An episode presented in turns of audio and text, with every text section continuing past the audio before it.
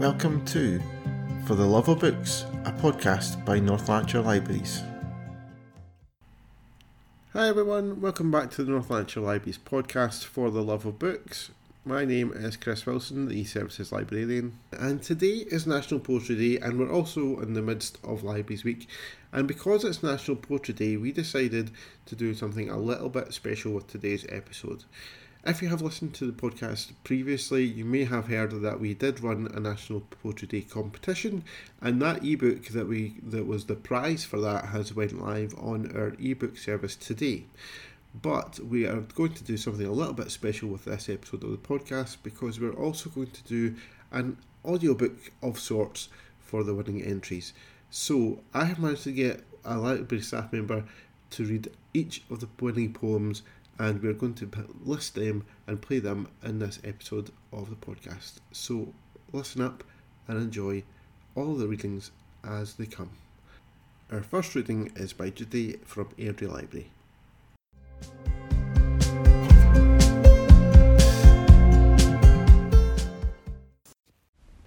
The Baldernock Churchyard Faeries by James D. G. Beattie.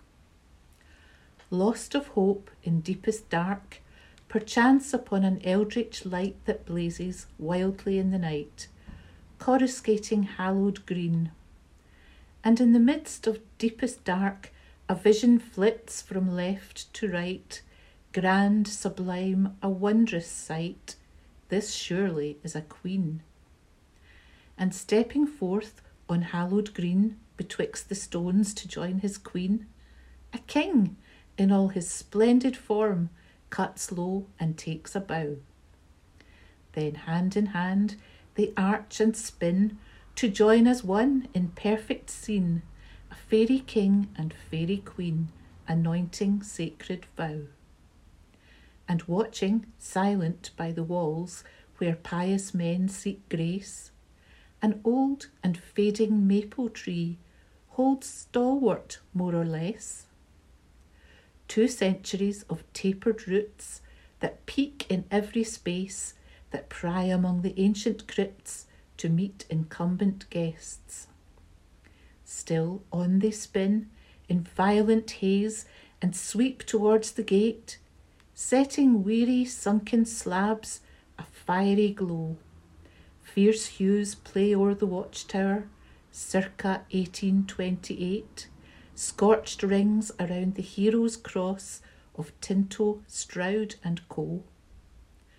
With passion spent, entwined, content, they waft across the lea, disappearing far beyond the thoughts of men.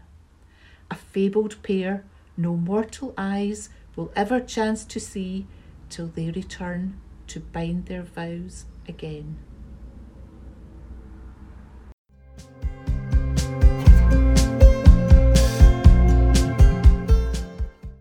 Next, we have Susan from Newmains Library.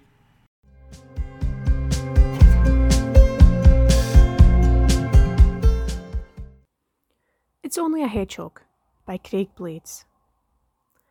It was silent and dark in the dead of the night, as I tried very hard not to give it a fright. I could just make it out as it stood very still under the hedge at the top of the hill. It moved ever so slightly as not to make any sound, carefully missing the dried leaves that lay thick on the ground. Like a flutter of snow on a cold winter's night, it just glided along until it disappeared out of sight. Suddenly it scuttered to the edge of the hedge, where I had left the dried fruit on the little grass verge. It sniffed and it wandered around for a while, and then placed some of the fruit in a very small pile. Checking to make sure there was no one around, it buried the small pile of fruit under the ground. I'm guessing he'll come back for it later tonight, when he knows that there's definitely no one in sight. It wandered away under the leaves and the bark, where it will hide for a while until the evening becomes dark. They're very timid and harmless and can sometimes be bright. Hedgehogs are strange little creatures that only come out when it's night.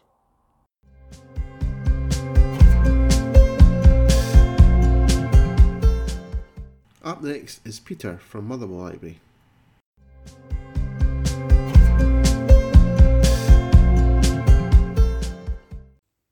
Tragedy by L.J. Bryant. Clouds and clouds of it fogging my brain, nights and nights of it, image of me slain. Hero or villain, undecided it remain. Memories I wish I was ill in, the ghastly, unwashable stain. Owner of the dagger is not who you'd expect. No Macbeth like swagger caused this blood spect. If you dare to know the evil of her crime, a mirror to the body show the killer's hands were mine.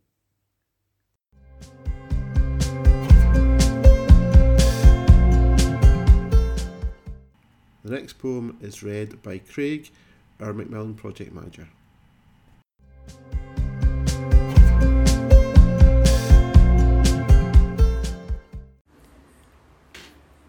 Montague Masked by Erin Caullay. O happy dagger of this deceit, of this lust and misdeed, intoxicated with the smell of rebellion, the taste of intimacy, the belief of attachment, I am free of love tonight. Struck by the sight of my body, a denseness consumed the air, as the boy who I was to love succumbed to untimely frost, acquitting me from his cage of passion. It wasn't an unhappy marriage. Could a marriage be happy? Standing on the shaky ground of adultery, we were drawn to each other like magnets. Yet not all magnets can stick together. Negatives outweigh positives, and true colours are always shown. He took my childhood and made me his own idealistic lover. My compliance forever altered, I willingly sold myself, all because of the moon. The boy who was sick with grief, who promised fidelity to a comet, has lain in the bed that he so made. Gullibility, blindness, lunacy, for love does not conquer all. Parting is such sweet sorrow no more. I am released from the shadow that clung to me like garment. For if I am the sun, I must be allowed to shine in my own reflection. My love for life overflows. This whirlwind of emotive events have given me a free pass to freedom, a new beginning to outgrow restraints of misogyny where mutiny is no longer. Let this be my sheath, my protection, and my promise. And Juliet becomes once more Capulet.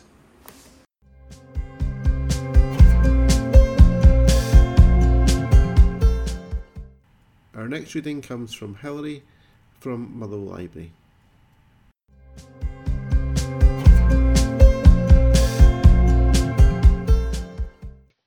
Lockdown by Elizabeth Clarke.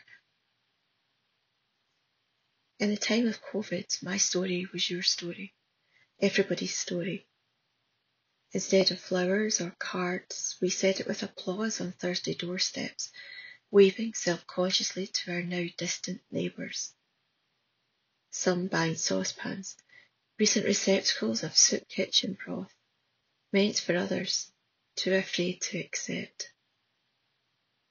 Masks concealed smiles and hugs became virtual as the most vulnerable with already confused thoughts stared baffled through remote connecting glass.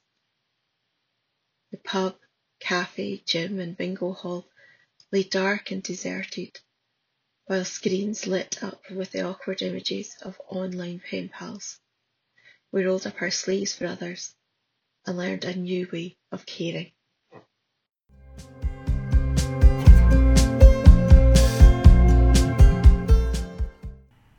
Next to read is Kathryn from Wishaw Library.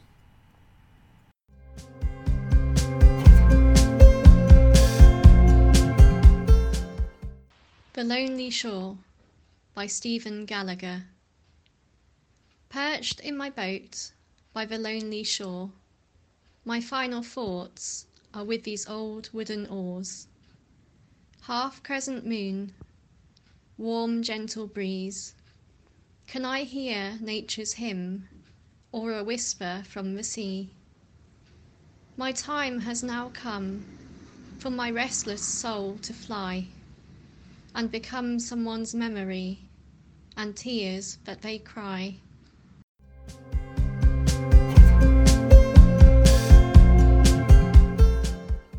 Our next reader is Russell, our library service manager.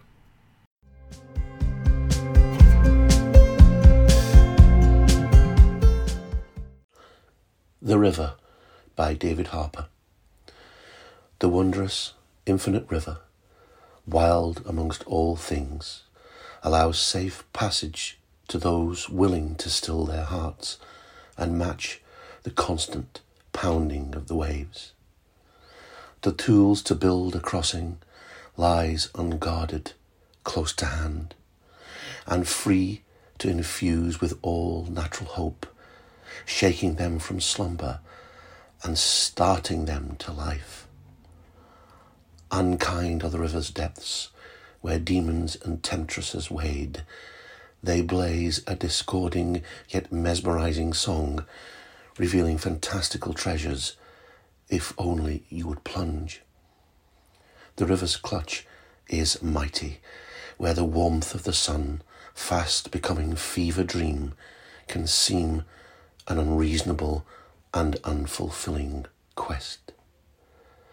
But quest it we must, for if we mingle in that untamed black vastness, it will silent rend the very skin from our souls.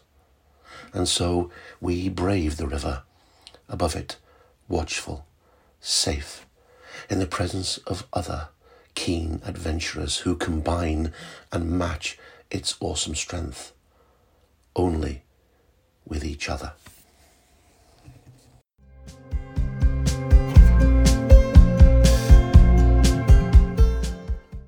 Next poem has been read by Jean from Wishaw Library.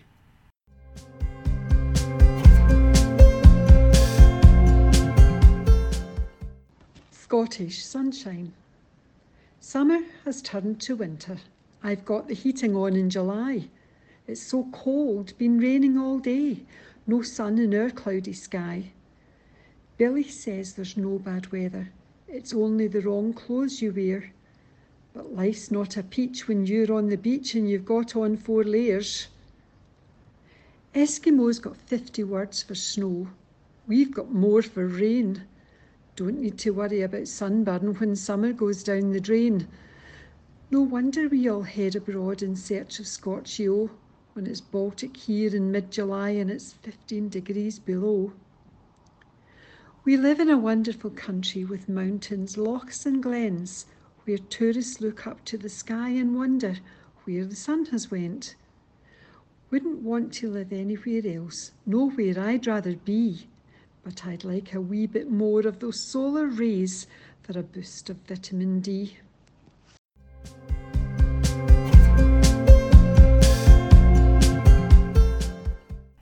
Up next is Andrew from Coatbridge Library.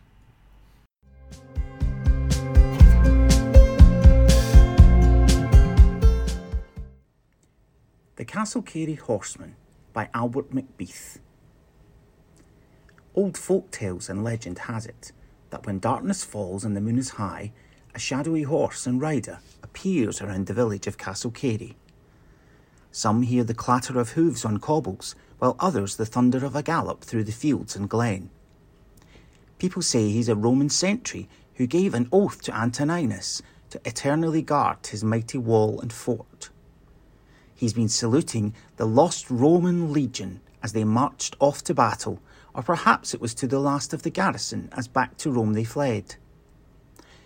Others say it's a kilted Jacobite with sword and shield in hand, searching for his bonny prince to serve for evermore by his side.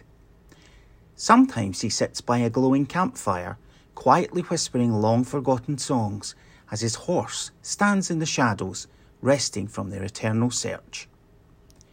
Some people say the rider's a lady with long red flowing hair, searching for her child lost out on the cold and lonely moor. You can hear her gently sobbing and calling out for William, while a flickering lantern casts haunting shadows through the darkness of the night. Once I heard it's a girl called Kirsty with a message for her signalman dad to warn him of the impending storms raging across the sea and land. Barefooted in a white flowing gown with a black whip in her hand, riding bareback in a canter along the railway track. I can't say for sure I've seen it myself, but I have heard the horse's hoofs. It stopped outside my window as I trembled and held my breath. After the horse had moved along, I took a look outside. I saw horse steps in the snow, and far out in the distance, a horse and rider's ghostly glow.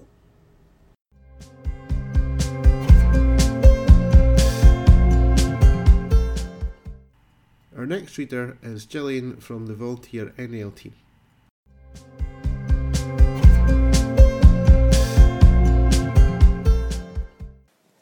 My Class by Ann McGonnell.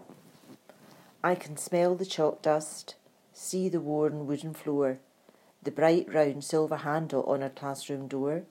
Mrs. Grant really cared for all her girls and boys, gave us that teacher stare to stop us making noise. She never had favourites, tacked her best work on the wall. She once put on a pantomime. We all had a ball. The boys were dressed in tutus with red necks all around. We were in hysterics as he thundered up and down. Warmer frozen milk in cartons was our fate. The Janny brought it in a bright orange plastic crate. One day our classmate Stevie gave us all a fright, kicked his football way up high, broke the classroom light. So he ran off home, afraid he was in trouble. Mrs. Grant found out and followed at the double. It'll be our secret, she said as she returned. It was just an accident and no harm was done. She was a special teacher, taught us all so much English, maths, and friendship, laughter, values, and trust.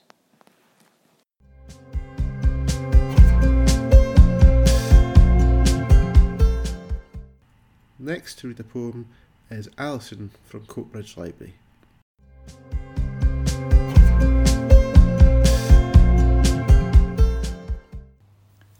Morgan Glen by Rose Macgregor. Tarry with me a while in Broomhill's path, where the once seafaring Captain Macneill Hamilton's footprints treaded. Keep a weather eye on the leaching of the iron ore trickling under your feet, whilst we clamber aboard nature's galleon ship to the song of the even waters. Step up, step up. The further you climb, we will be able to espy from the nest of the crows the sinking of the saffron sun, as her bronzed kisses smother nature's hairline, dressed with the ribbons of autumn. Stand aloft in your sperries upon the spag moss. Smell the musty, pungent air as Mother Nature's trunk journeys the Avon with the ochre foam. Following the mirrored sparkles that dance and swim towards the blue Millheugh Bridge. Behold the Bay of Pebbles, where rank and file skim stones upon the pool of still waters, as luncheon guest Rubberneck from the hilltop view of the Applebank Inn. For taste forest fruits from the captain's table, the berried bush of blackberries, copious chestnuts, and remedial rosehips, all laced with green ivy, all clustered together with her black raven fruits, as the aroma of the elderflower beckons you to sip her liquor. Trample homewards, intoxicated through the wooded gorge of Morgan Glen, rebuff Rosebay Willow as she beckons you to stay within the breeze of the oak and the ash, for she is the weed of fire who'll blind you with the puff of her seed if you dare to look upon her long enough. Descend down the braes of the hundred steps after approaching the Broomhill Viaduct. Follow your own path home carefully. Watch your step, take a peek over your shoulder, just in case the Black Lady of Broomhill House escorted you home. For if she has, she may not want to leave, because her house, Broomhill House, the captain's house, lies in ruins within the grounds of Morgan Glen. He left with death. She stayed in spirit.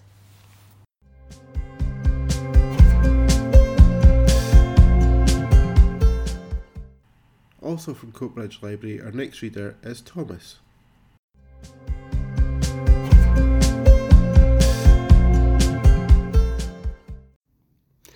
The Isle of Skye.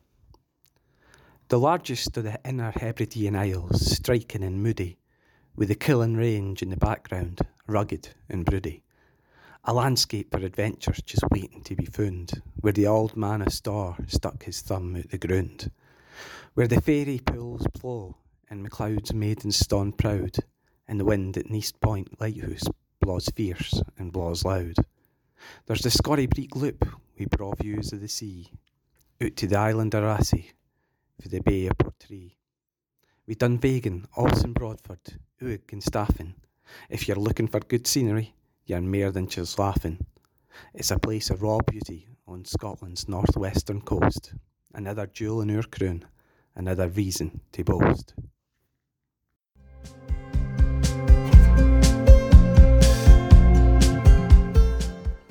Next to read is Ekaterine from Cumbernauld Library.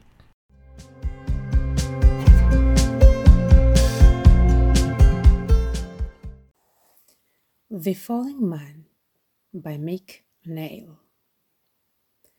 Stepping off into the sky, no chance to call to say goodbye. One final act, no time to plan, and so becomes the falling man. By stepping off, by letting go, a chance for all the world to know his final choice, by his own hand, the courage of the falling man. No need to know from where he came, no envy of his growing fame. His image speaks as no voice can, forever as the falling man.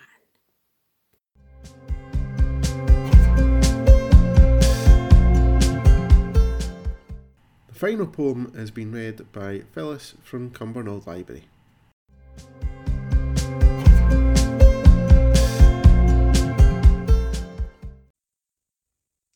Haggis.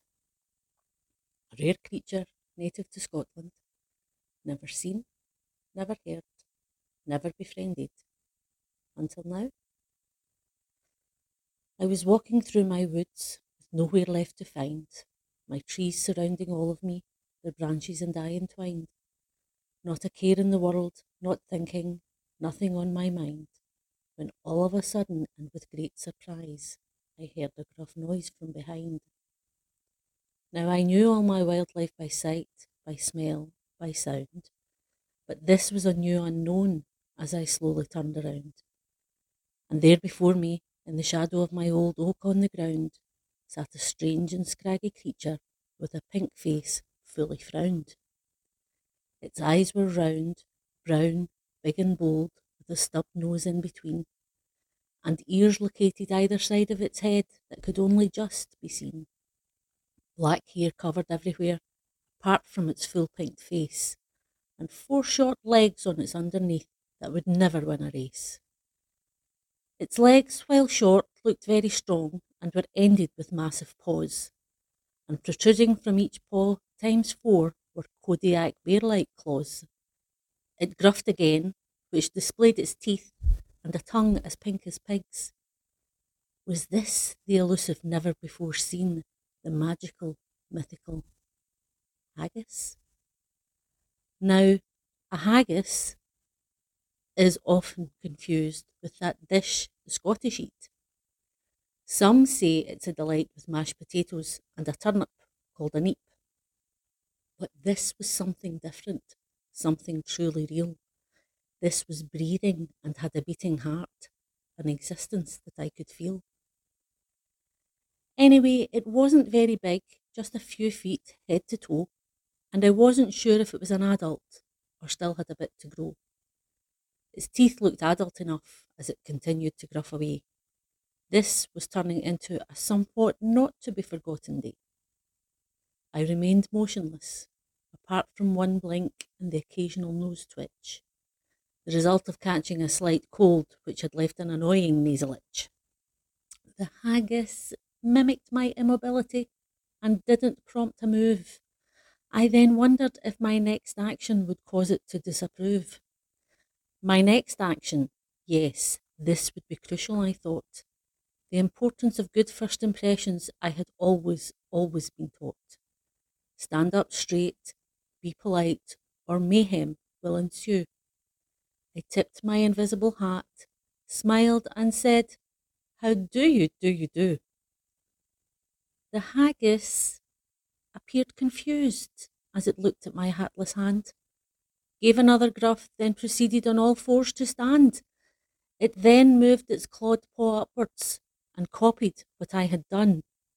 Then six more eyes, six ears, three noses. This was not the only one.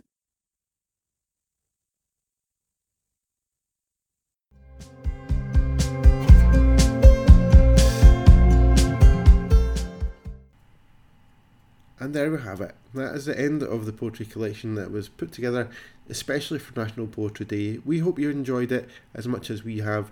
And do check out the ebook as well, which is now available on BorrowBox to download and read through as well. So you can catch out the words as well on there too. This has been a special edition of the podcast for National Poetry Day, and we hope that everyone has enjoyed listening to it and do, does has had a fantastic National Poetry Day. Don't forget, you can leave us some feedback on our, pod, our podcast using hashtag FLB podcast or by dropping us an email to librarypodcast at northlan.gov.uk. But we'll be back again soon with more episodes of the podcast and we will see you then. Bye for now.